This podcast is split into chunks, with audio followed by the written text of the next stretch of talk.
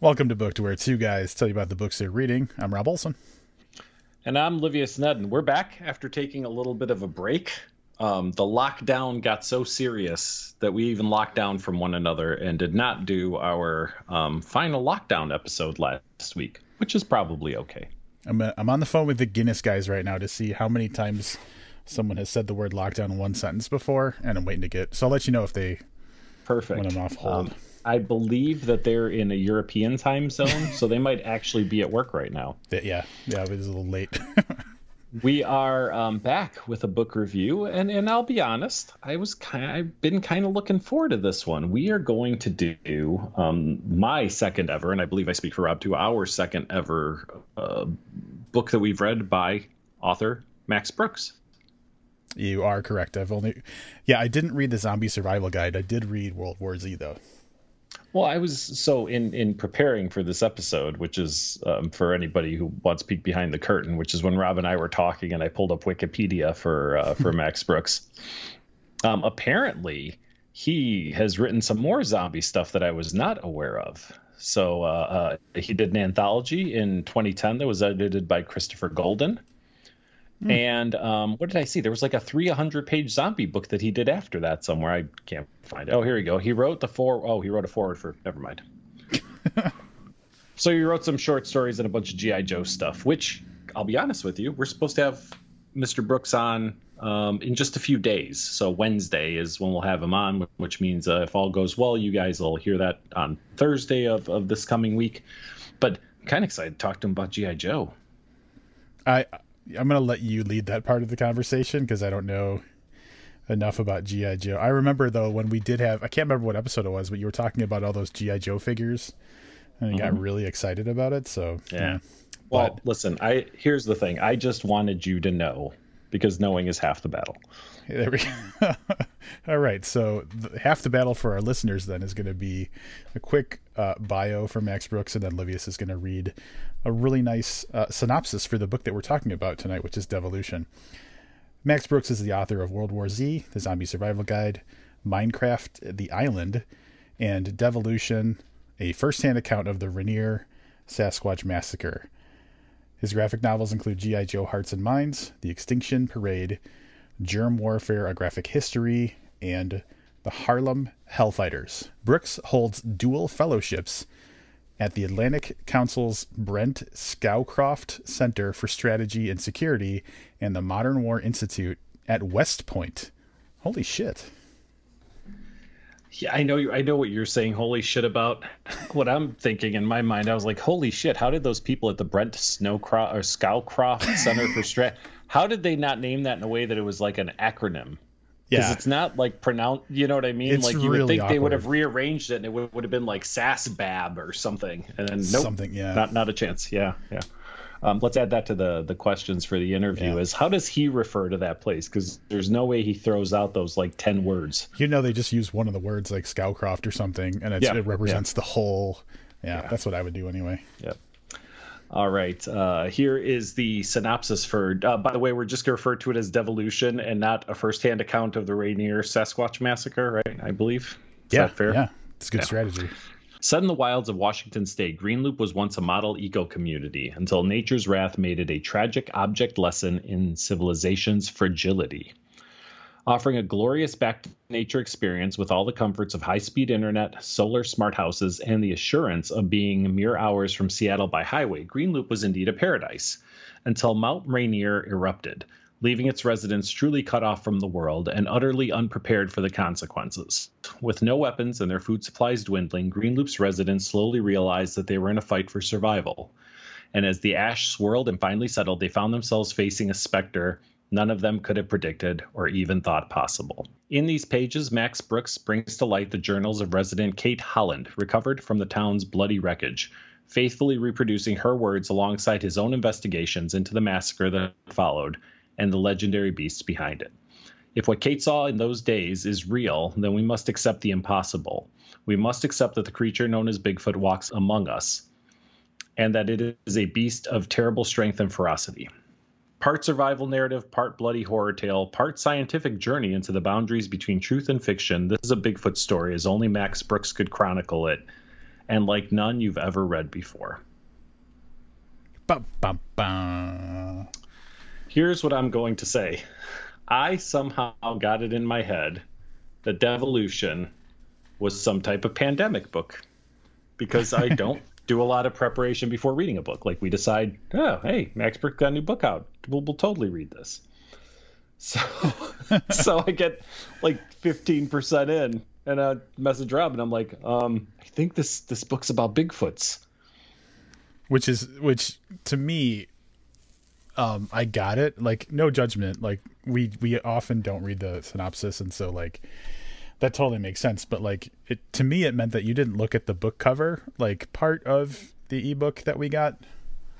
Oh, you are, are correct. I did not. Because the book cover is a dead giveaway, because there's a foot and a much bigger foot. Like that's the cover. like so, one of the things that happens. So I use a, a when I say traditional Kindle, I use the actual Kindle, the paper okay. white. Yeah, yeah, yeah. And when you open a book, I don't think it ever opens to the cover. Like yeah. it opens to the first page that has text on it, which is usually the like dedication page. Yep. And I don't I don't typically like flip back to to see the cover. That's fair. Yeah, and honestly, I think that the iPad app, Kindle app does that too. Like it goes to the first like text active page as opposed to like all like the fluff mm-hmm. that you get before that cuz like I'm sure they got enough complaints from people who don't want to look at like the Library of Congress page or whatever that they just like built in that yeah. feature.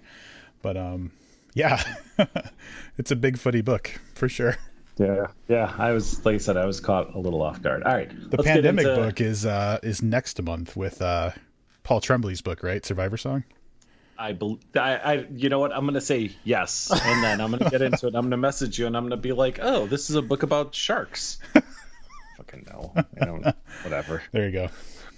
All right. Um, let's uh, let's get into this. Uh, let's see how far we can get into this, and then let's see what kind of discussion this merits. Because there's some things I want to run past Rob, and I'm still trying to formulate how to do it. So here, here's what I'll say. I'll, I'll say this for everybody, but for Rob, Rob has probably already seen my score on this book. Oh, I'm looking and, at it. And this score is very likely. Or, or it's possible that it will change based on the conversations we have, not just during this review, but during the likely spoiler review. Um, as I try to reconcile like some of my thoughts uh, about this book. That's fair. That's fair. Yep. Um, so uh, the very synopsis, very very straightforward and, and very dead on. Um, we're introduced. Let me take another step back. Max Brooks also wrote World War Z. I know it said in the bio, but I want to remind everybody. And if you're thinking, "Oh, I saw that movie," I did not see that movie, and the reason I didn't see that movie is because it looked nothing like the book that I, I very much enjoyed um, upon its release a dozen or so years ago, whenever that came out. Mm-hmm. The thing that made World War Z special for me, and not to go too far off, but the way the book was presented is there was a zombie outbreak.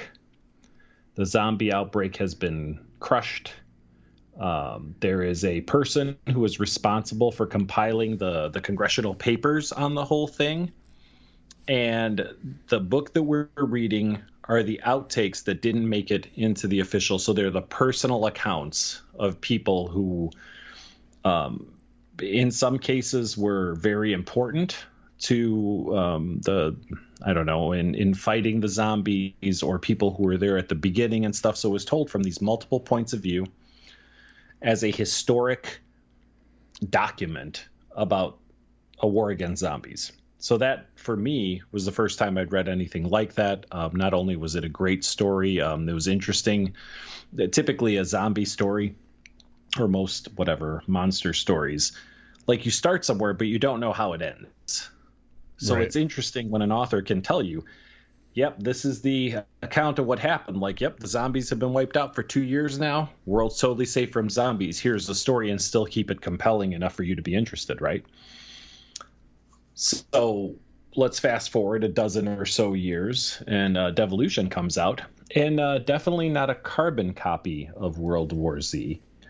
Um, but told in a somewhat similar fashion. So, obviously, much smaller scale. It only follows the people who um, are living at Green Loop, which is uh, ten or so characters.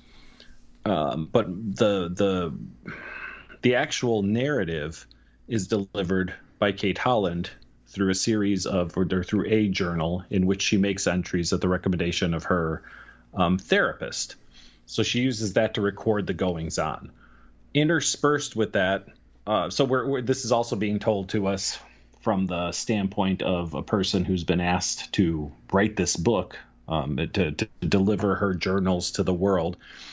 And it's interspersed with an interview interviews with her brother and interviews with people from the Wildlife Foundation and historic accounts of other things.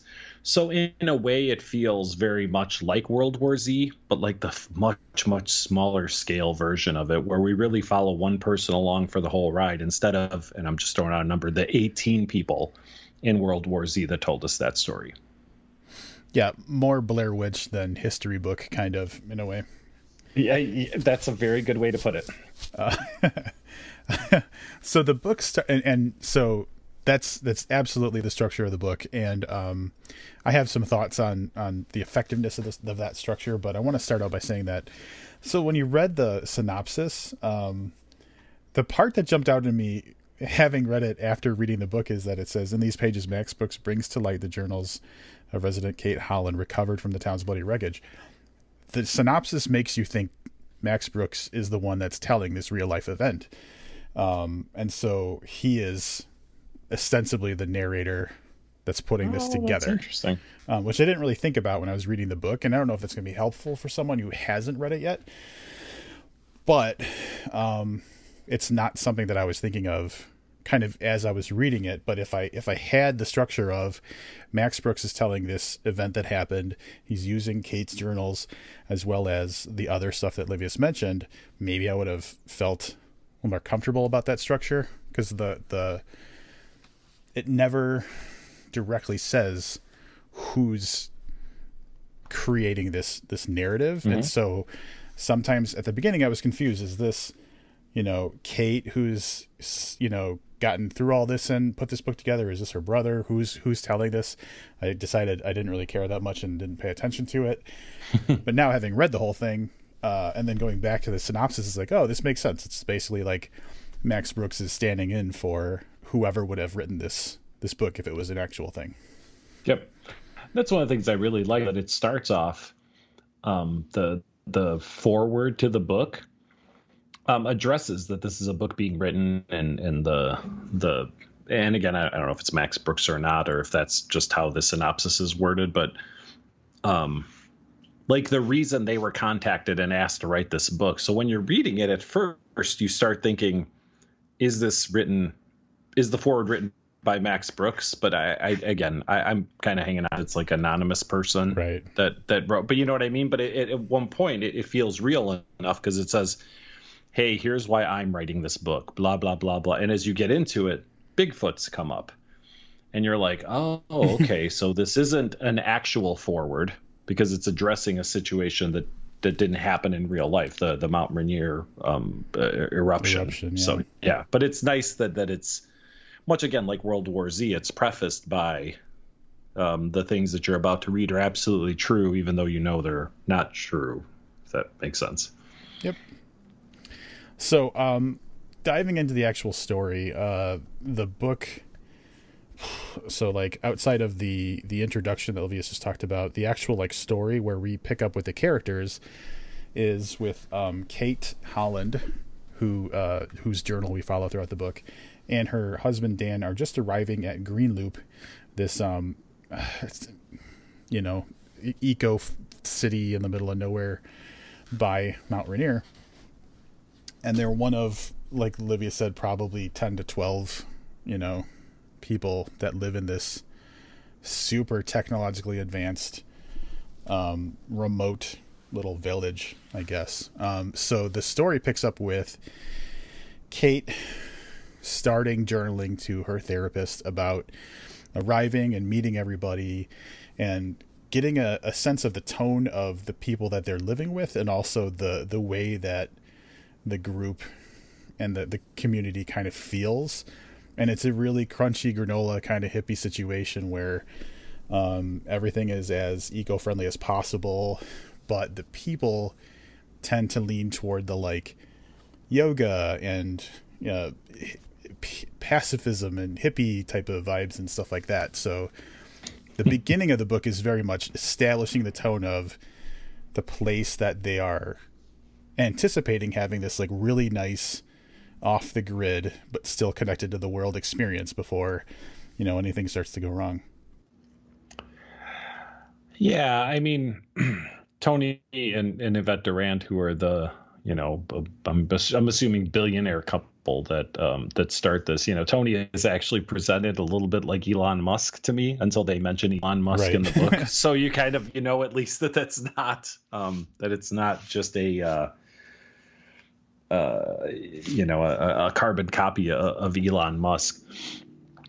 But yeah, and, and going into it, I, I, you know, I maybe rolled my eyes a little bit. I was like, oh, these these characters, they're not exactly who I necessarily want to read about, right? So, like Rob said, he's a yoga instructor. There's a uh, an old hippie couple, right? Like they're just not, you know, they they they felt um, at least early on to be very cookie cutter, but that changes um, throughout the course of the book, and and I think that's one definitely one of the strengths of this book is is watching the transition of of some of these people, and including our protagonist who, you know, goes from um, working with a therapist to try to to work out situations in her life. She's in a not terribly happy marriage. It's not horrible, but there's there's not a lot of great going on there. They they both moved there, but her husband has been out of work uh, through numerous failed startups, and he's out of work and doesn't really do much, you know. But you know, you're, you're introduced to, to these situations where it's not easy to become attached to any of the characters.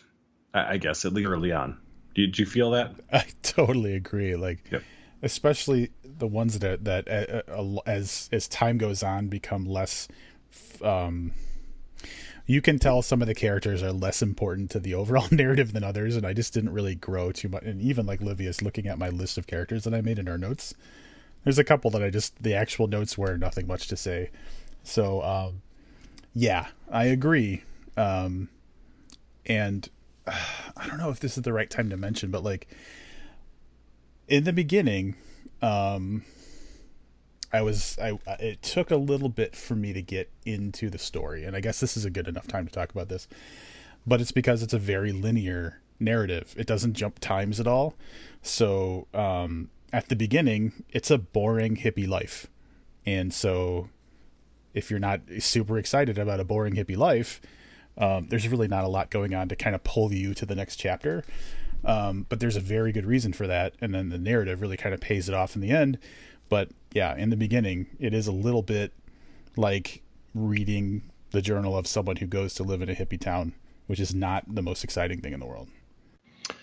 Yeah, I and I'm going to simultaneously agree and disagree with you, but it took me a good 25% of this book where I was kind of like waiting for something to happen that was kind of reflecting on so far what the story was, which is exactly what you said. It's their first few days and them acclimating how things run in this in this little community and stuff.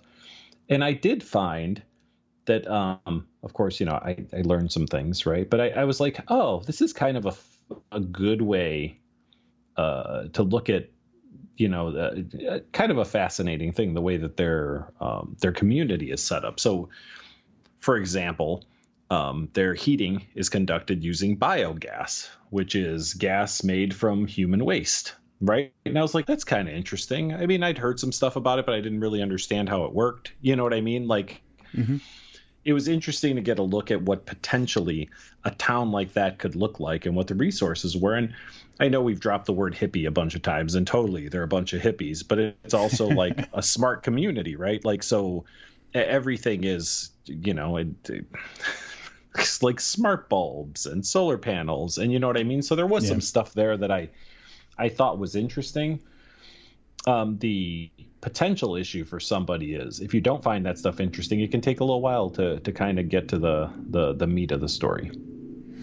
Yeah, uh, and honestly, it, it's not too long into the book before things start to um, change it up a little bit. The the eruption of Mount Rainier doesn't happen too far along, maybe 25, 30% into the book. And that's when um, a gradual shift happens where one of honestly my favorite characters in the entire book starts to re- uh, is the one who kind of understands how bad it can get if you're in the middle of the woods and a fucking volcano erupts nearby. Um, and can we just agree? I think it even like told you how to pronounce it, but I don't remember. Mustar. Mm-hmm. I believe that's right. Mustar. Mm-hmm. I'm gonna go with that. Um, is this uh, Eastern Euro- European woman who uh, is there by herself? She's an artist. She does these like um, glass. Um, I don't know what you want to call them, glass figures or whatever. Sculptures. Sculptures. Thank you for that. And um, while everybody is like aware that this eruption took place, it's obvious that they're not properly trained in survival to to start trying to anticipate what they need to do in case of a worst case scenario.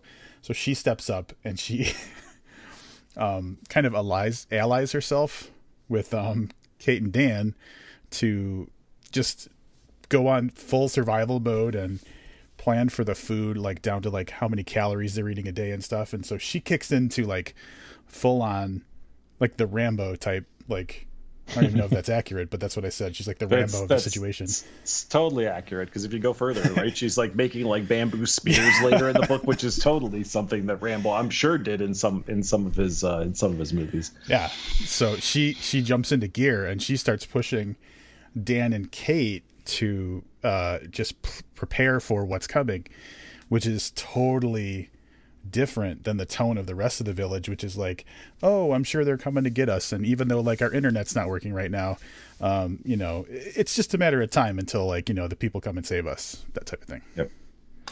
All right. I'm going to wrap up the story part of this because I think there's still a lot to talk about. Um, but for as far as story goes, they're cut off from the rest of the world and Bigfoots appear.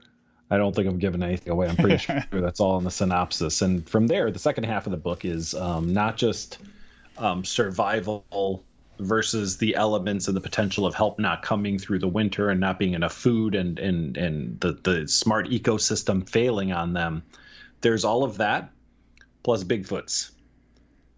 So that's kind of yeah. So that's kind of where you where you you know that that's kind of where the rest of the story goes. We talk about Green Loop for a little bit. Yeah. So I had I had some concerns going into this. So um, it, getting into the story, not when I opened it up because I thought it was about a pandemic. So I had no concerns about Bigfoots or anything else. It's weird. Your notes do say where the hell's the pandemic. So yeah, yeah. Um, I so we're introduced to this character right through through her journal. I, I guess we're introduced through an interview with her brother, I believe, right before that. Yeah. Anyway, that that's wrapping up that she's missing we get to Green Loop, and I'm like, oh, an eco community, and this is going to be a lot of um, about climate change, and it's going to be really preachy and and whatever, and and you know how I feel about preachy books, right? And there's all these hippies, and I was like, all right, this is going to be a little bit of a grind. I feel like somewhere in there, and this is definitely something I want to ask um, Mr. Brooks. Um, I feel like a little bit of this book maybe sets itself against eco communities like it really points out all the bad things about trying to sequester yourself in the middle of nowhere in an eco community. Did you get that feeling too that maybe there's a little bit of Oh, 100%. Um maybe not saying, "Hey, this is a bad idea," but absolutely saying like and using this community in the book as an example of like a lot of these ideas aren't fully formed like you you are only thinking about what can happen, like the good thing you can do, or like the the like you're not considering the fact that you're putting yourself out into nature, which is dangerous. I think is is kind of the criticism mm-hmm. that um, the book was putting on the idea of a community like this. There's a part in it, um, and it's during one of the interviews. I, I, feel like it might be with the the and I, I apologize. I think she's a park ranger, mm-hmm. like wildlife specialist where she says, "Yeah, a lot of people are talking about we got to get back to nature, we got to do nature, and don't realize that nature is goddamn vicious." Yeah. Yep. And and I thought that was such a great way in one sentence to kind of sum up the the one of the themes of the book, right? Because definitely big theme is Bigfoots. The other theme is like, yeah, you think you're being cute by you know communing with nature, but nature will kick you right in the balls if it gets a chance. And, and I, I found that to be kind of interesting because I felt like I was being led down a path where I thought like, all right, I'm going to my pew and I'm gonna I'm gonna read 270 pages of sermon, and really it turned around into like I said, a, a, a, a, as a cautionary tale, which I thought was really good. Well, honestly, that's in a way that's one of my favorite things about this book, um, especially early on and throughout. Actually, kind of throughout the whole book, I'm reading uh, the different characters in this community and the way they react to things I couldn't help but like saying, yeah, that's probably what I would do, like in a very naive, unexperienced way that would be putting myself in danger. There's a reason I haven't chosen to go out to, one of these communities. Maybe I have a little bit more common sense or I'm less optimistic than these people. But like, what I love about a lot of the structure of this book is that I have to imagine that he said to himself, what would real people be like in this situation?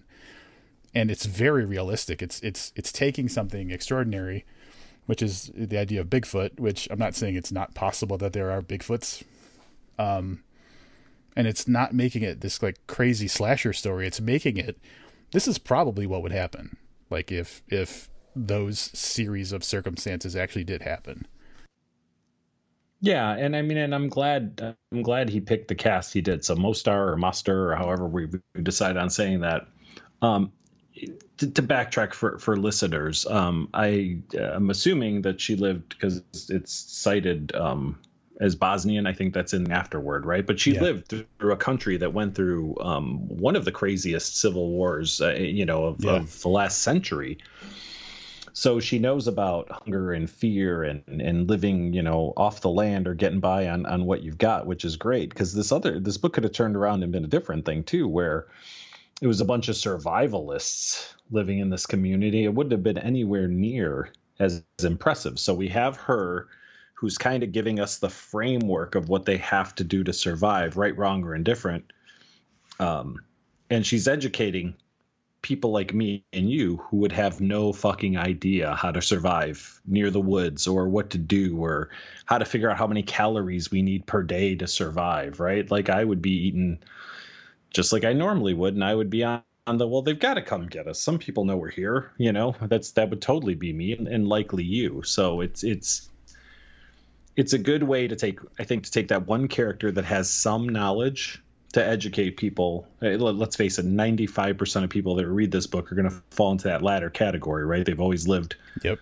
in civilization or in a big city or even a big town like we do you know, and, and have never had to deal with the fear of nobody knows we're here. Like I can reach out a window and knock on the neighbor's house if I want to. You know what I mean? Like, yeah, and that balances against everything that happens once like an additional layer of danger arrives, which is the Bigfoots.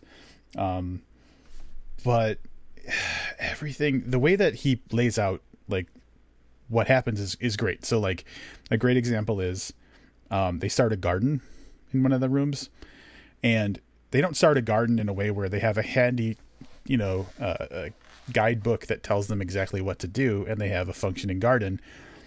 They do it in a way where someone with no experience of gardening does what they think they remember from like grade school happening once or twice, but they don't know if it's going to work or not. So they have no hope of this project actually working. They just know that they have to try. So, yeah, situations like that just fucking made the book so good. Yeah, and like I said, the way he develops these, I think it's 11, I think I counted 11 characters, um, is, is, is done really well because some of them transition to being um, different people. Some don't, which is probably also a very accurate way to uh, to depict what would happen in a situation like this, right? Yeah. Um, so just for the characters we talk, you know, we talked about Kate obviously is our, and the protagonist always has to have the biggest transition, right? Or it's not a great story. But Kate has to transition. Um, Mostar really doesn't. She's she's the the rock solid one that has just enough knowledge to kind of steer um, the care the rest of the characters uh, hopefully into the right direction. But there's Carmen and Effie that, and again, as Rob said, there's not a whole lot to say about them as characters, but even they have to change the way that they think. But then there's a guy named Reinhardt who is an academic type who winds up being an academic type through the whole book. You know what I mean? So he yeah. he's like he's stagnant and other people around him are changing. And it's it's interesting to see where they go, who who they start out as and who they're willing to be as you get into the, you know, final pages of, of Kate's journal. For sure. Um, I'd like to talk a little bit about the the sciency stuff, if that's okay. Sure. Um, so as the Bigfoot element of the book kind of slowly encroaches um, into the crazy green loop part of the story, laced throughout the book, uh, besides the journal, are other things like um, there's interviews with Frank McCray, which is Kate's brother, um, but there's also, like Livius was saying before, interviews with um, like the the animal people and other historical documents. And and there's so there's a lot of science thrown at you throughout the story about like how bigfoots could be possible. And i think that that was a great part of the book as well because it wasn't just oh big there's one bigfoot and he's out in the mountains somewhere.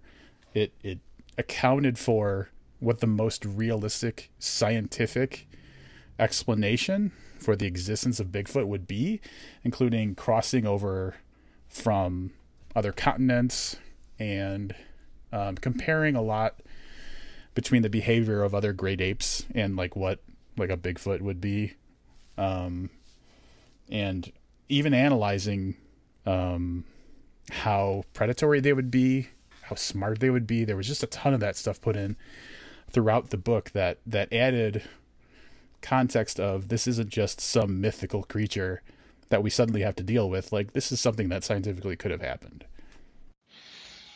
I'm glad that um, I'm not just glad you went in this direction. I'm glad you went in it the the way that you did.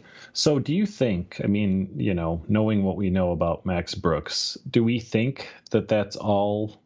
I mean, what's your feeling? Is that all like legit stuff? Like, you know what I mean? Is this all you know kind of cited from existing stuff, or do you think that that was manufactured for the book? Um, well, uh, I was I was really curious about that, um, and so I, I, didn't go too far into it. But like, uh, one thing I did do, which I thought for like the crackpot like barometer would be, I went to the Bigfoot subreddit. and um, I just looked through like what was listed there, and a lot of it is uh, kind of in a similar vein, like people talking about evolution and and even like maps of the world back when you know there was that um, whatever it was called uh, between Russia and the in Alaska or whatever that mm-hmm. yep. bridge. Uh, so there was a lot of that sciency type of stuff, but there was like just hey, this is my drawing of Bigfoot, like that kind of thing. But um, someone had posted uh, an article on IO9 about this book coming out, and I was like, all right, this is gonna this is gonna tell me whether this is like something that these Bigfoot people are excited about, or if they think it's like some sort of like heresy or something. And everybody was very excited about it. So, um, to me, that might mean that he actually aligns more with the people who are trying to figure out like a realistic explanation of things. So, like, uh, to answer your question, I think he, he he took a lot of inspiration from what people are actually saying, and then probably filled in the gaps to fit his narrative. So, based on all that, where, where do you stand? There's questions. Was Bigfoot real, and does Bigfoot exist today? um, I actually, I watched a video before uh, earlier today of um Jane Goodall. Mm-hmm and the person interviewing her asked her a bunch of fucked up questions, but mentioned Bigfoot, and her response was um, that uh, that it's it's crazy that every continent has their own version of a Bigfoot, um, yeah. and she's hopeful that something like Bigfoot does exist, um, but you know she can't say that that it does, and I'm kind of not hopeful, but like I feel like it all kind of makes sense. We just don't have the the big proof. And I think that the the biggest detractor from Bigfoot's existing is finding remains Like there would have to be some sort of like skeletal remains somewhere or something like that. Mm-hmm. And like maybe they're just somewhere that's so remote that we don't go there and find that stuff. I don't know. Or maybe there's some sort of cultural thing where they smash their bones, they're never found. Who knows? But like, yeah, I, I I'm open to the idea, but there's a conspicuous lack of evidence. Um, what I'll say to that, that model, the the Jane Goodall model, and and I've I've heard this before, but I also want to remind you and listeners that every continent has some story about vampires too. So, wow, take that, Jane. Well, I, but that's it's true. I mean, in, in literally every culture, there is something that closely resembles, you know, essentially Dracula or or some version of right. So, um, yeah, I, it's it's so weird because for something like okay, your average person is not talking about vampires being real, right, or werewolves or, or whatever, even though they're they're found in various cultures, right? Um, like Bigfoot gets treated as real enough, if that makes sense. Yeah. That you know, I I, I have to imagine that there probably was um, at some point something remotely like, like Bigfoot. I, I, don't think, and I know there's still a lot of areas, and it, it's even covered in this book how much area there is in the United States that that literally nobody has set foot in, or at least doesn't reside in. Right, like you can pass through, but then no one passes through for long periods of time.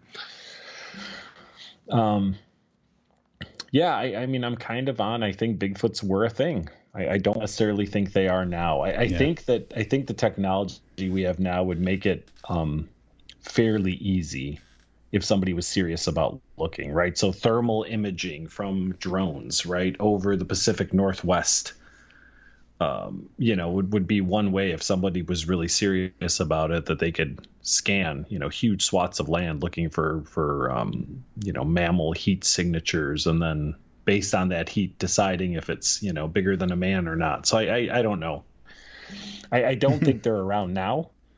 Um, but I, I, do think that there's something to that. That there's just too much of it in um, in our history for there not to be, for them not to have been. I guess I should say.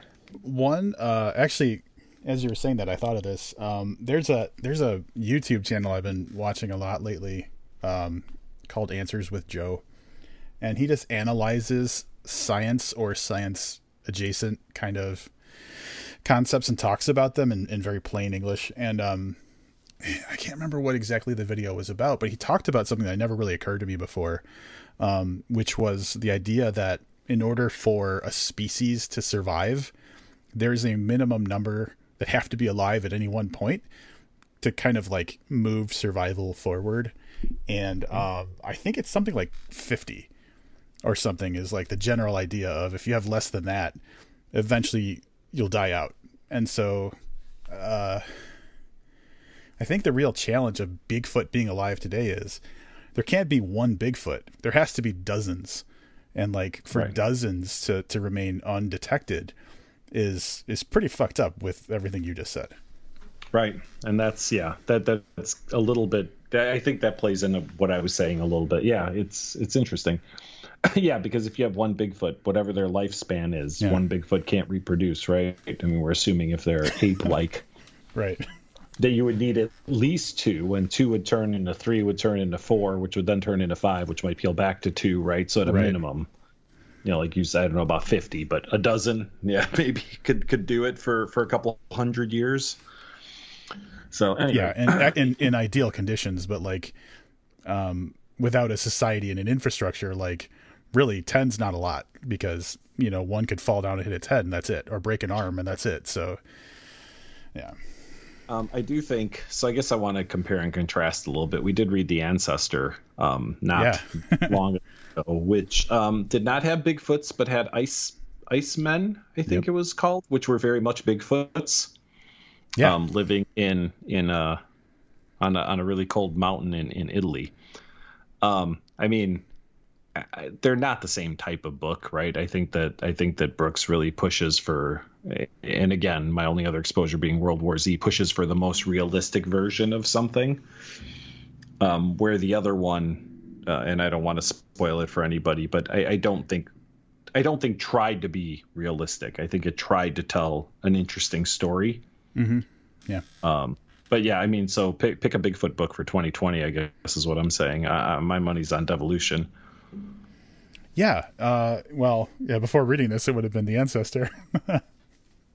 but uh, I'm with you. Um, but uh, this this book plays more into what I like. I like the idea of like this book basically says like this is everyday life plus a Bigfoot, you know, here and there, um, which to me allows me to be more immersed in the story than the ancestor had a lot of uh, weird, like not weird, but grander type parts to the story like someone becomes an heiress to you know an right, ancient yep. family and stuff and that's just way more removed from my life than this i could see myself rolling up in someone's prius to this place and being horribly unprepared for a volcano eruption there's hmm. actually speaking of the eruption i want to make one point that didn't come up in the book which i thought was interesting um, which was how people did and you know what? It might be realistic considering the people that that are in this town, but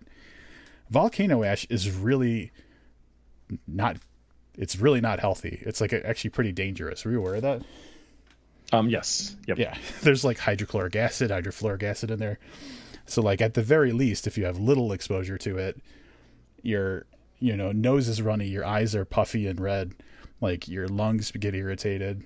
Um, and it really wasn't it, it wasn't approached. Maybe there just wasn't room in the book to like accurately depict someone interacting with volcano ash, but this was like I was like, this is it. This is the time I actually get to read about realistic interaction with volcano ash, and it didn't happen. Yeah, I and and I guess we forget about. I, I keep forgetting about the eruption, right? Because Bigfoot's, but um, the other interesting thing too is is there's always something a little bit cool about a book that has a major major catastrophe, but then the the focus of the book is very small. Mm-hmm. So again, I go back and I, I, may have touched on this a little bit when I was talking about World War Z. World War Z was literally there are fucking zombies everywhere, and how are we going to combat them? And the things we try and fail at, and it gets worse, and then it gets better, and then it gets worse, and finally we like figure it out, right? But it's it's done on this epic scale.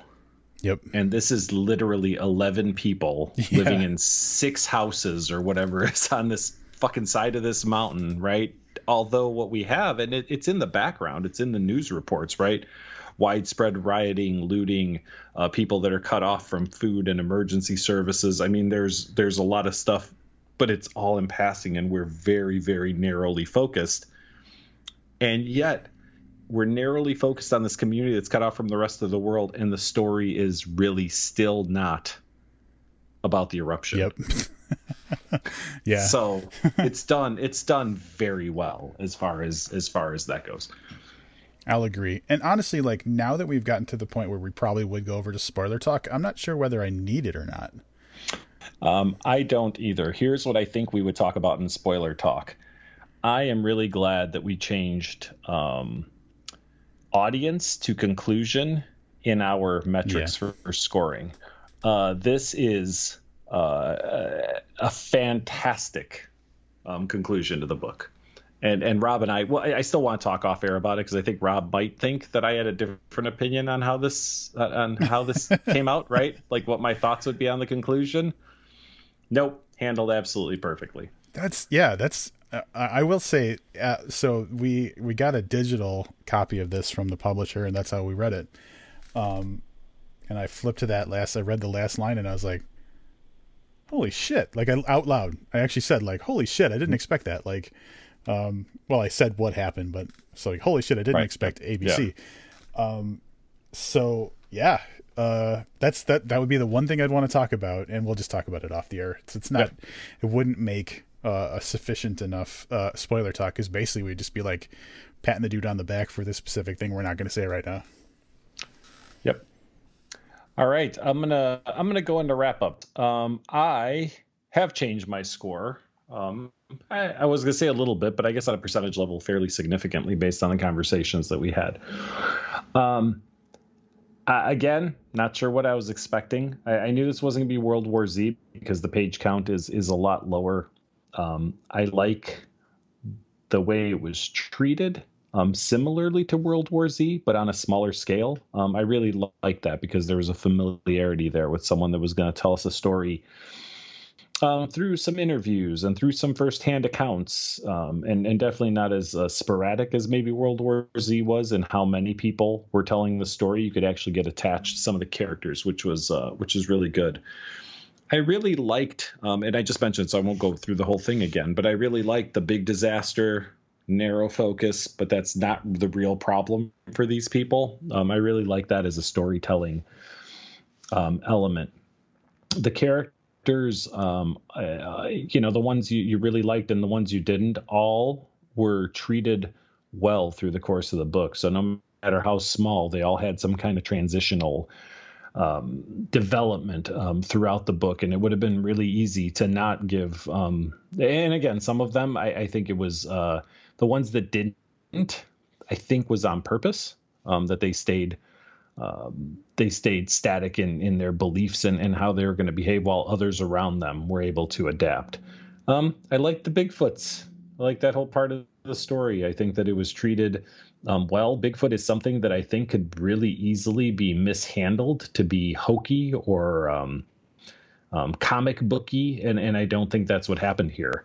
Um, we didn't talk about how goddamn brutal some of the parts in this book were, and there's there's a scene I'm sure Rob knows exactly what I'm talking about, where I was like, Jesus Christ, man! I mean, it was just viciously brutal.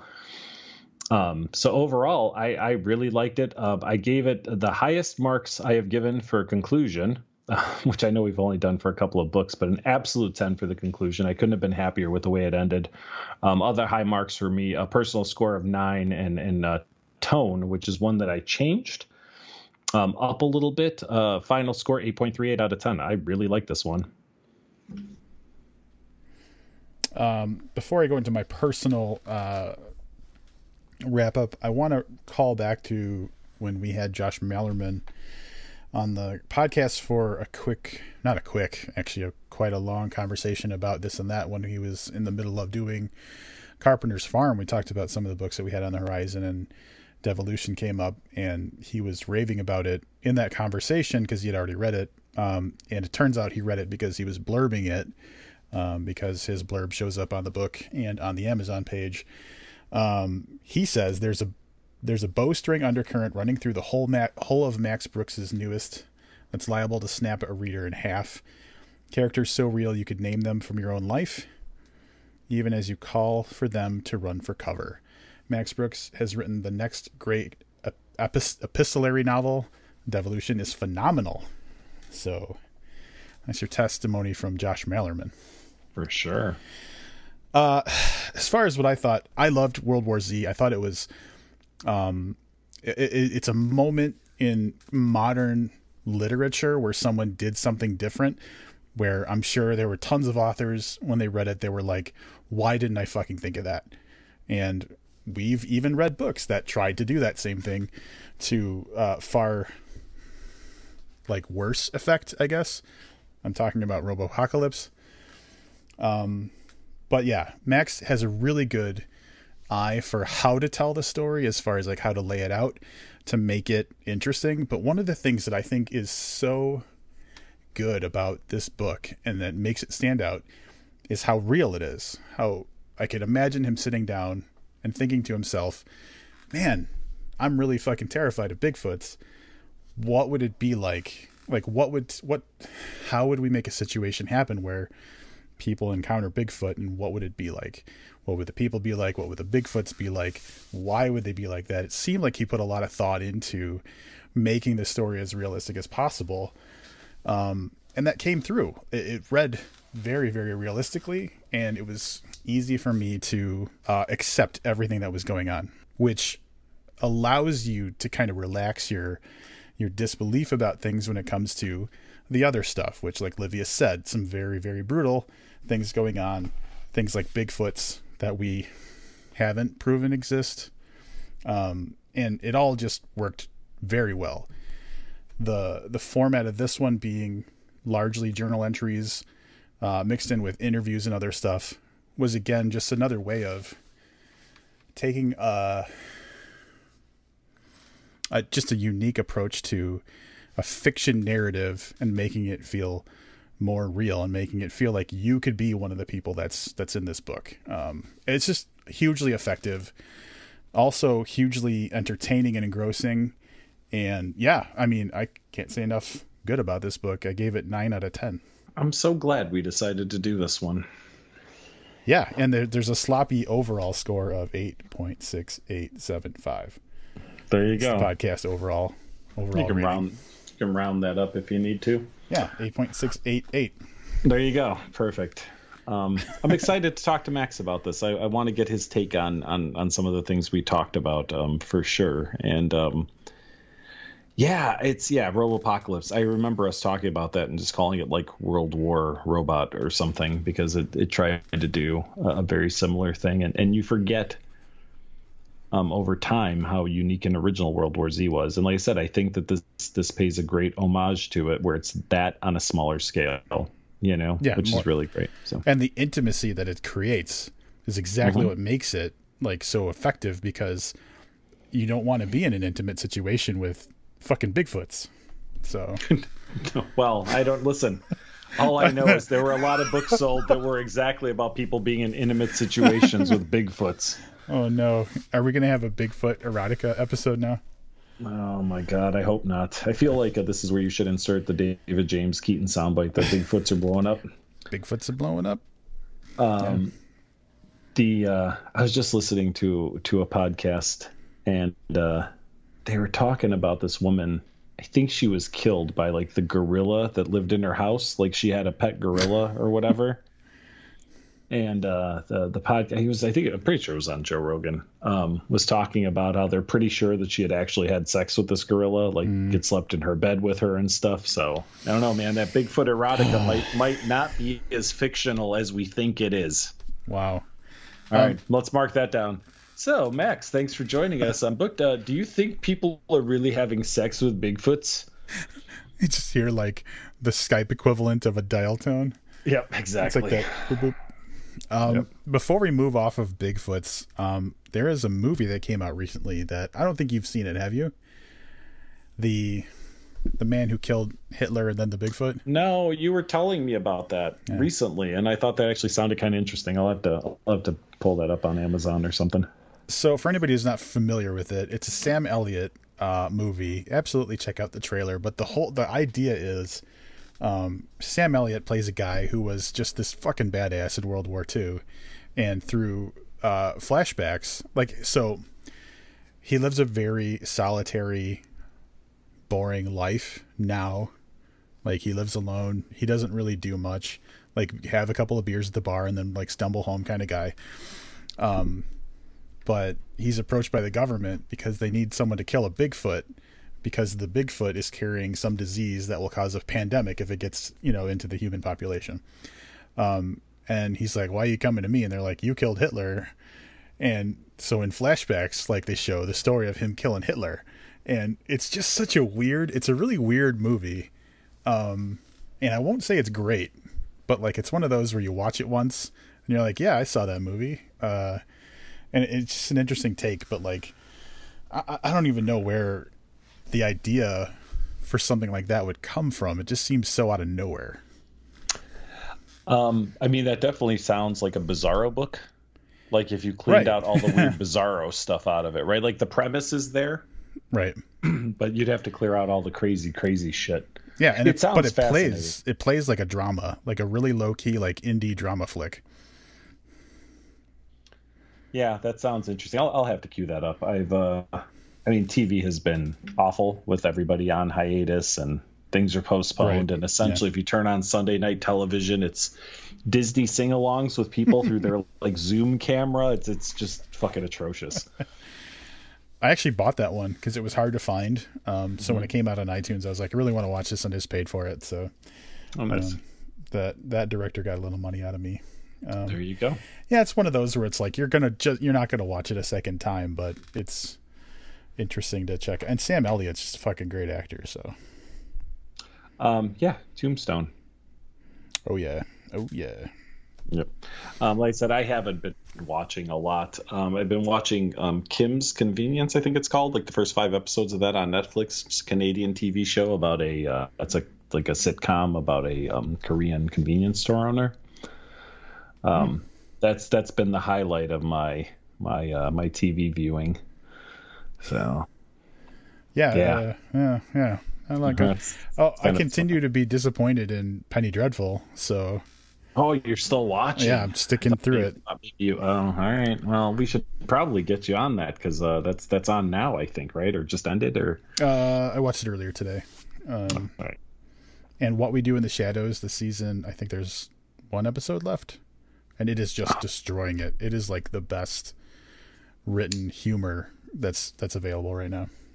I uh, I think I might be two episodes behind. I'm going to agree with you, and I'm not a big fan of TV sitcoms. The last time I actually liked a, a sitcom on TV was probably the oh I like Superstore, um, but before that was like The Office. So I really don't yeah. don't take in a lot of TV sitcoms. But that one, yeah, I mean, holy shit. Sure. It's uh, it's great. Yeah, the last one I I saw is um oh I can't think of his name. Um, he goes on the run and then helps out a helps out a volleyball team in a small town. Oh, the uh, the Jackie Daytona episode. Yes. Yep. Yep. So yeah, so I, I think I've got two now. I think I have two to watch, like this past week and then the week before. Yeah, yeah, it's good stuff. Yeah, um, that will. All right, that's my in. That is my solace. That is like my, you know, port in the storm. you get 21 minutes a week. Yeah, and I'll rewatch shelter yourself from the rest of the world. I've seen all those episodes multiple times because it's just it's my escape mm-hmm. from whatever. Well, right it's also nice that they're like there's like ten episodes per season. They're 20 minutes each, so it's yeah. like watching a movie essentially, totally. like a long movie. Um, yeah, so the next thing you should be hearing Max Brooks interview in just a few days, barring unforeseen circumstance. Then another Max, Max Booth, uh, will be reviewing um, Touch the Night, which I have started and am roughly 50 pages into at this point. I believe Rob has not started it. I have not. Um, so we'll have that to talk about, and then who knows, potentially an interview with Mr. Booth, um, only so we can fulfill the other Guinness Book of World Records thing is the most guests named Max in one year of a podcast. So um, that's what we're shooting for. And then uh, lots of cool stuff coming up. I know I'm looking forward to Wonderland. That's coming up soon. We've got uh, Paul Tremblay's new book, Survivor Song, on the radar. Uh, Mallory is coming up. Mallory is the other one. Yeah, so it's going to be an exciting, um, like an two Stephen Graham Jones books. Yep. um, also, if you are, are, one of the people that decided to partake in the booked club, uh, there has been a slight change. Communication to come soon, um, but don't worry, you will have a little bit longer to read um, whatever book we decide on um, than you would originally keep an eye out on however we can we're communicating with you and uh, i think that's it for this week. Yeah that's going to wrap it up. Come back very soon for the max brooks interview. Super excited about that. Till next time rob olson. And i'm livius nedin keep reading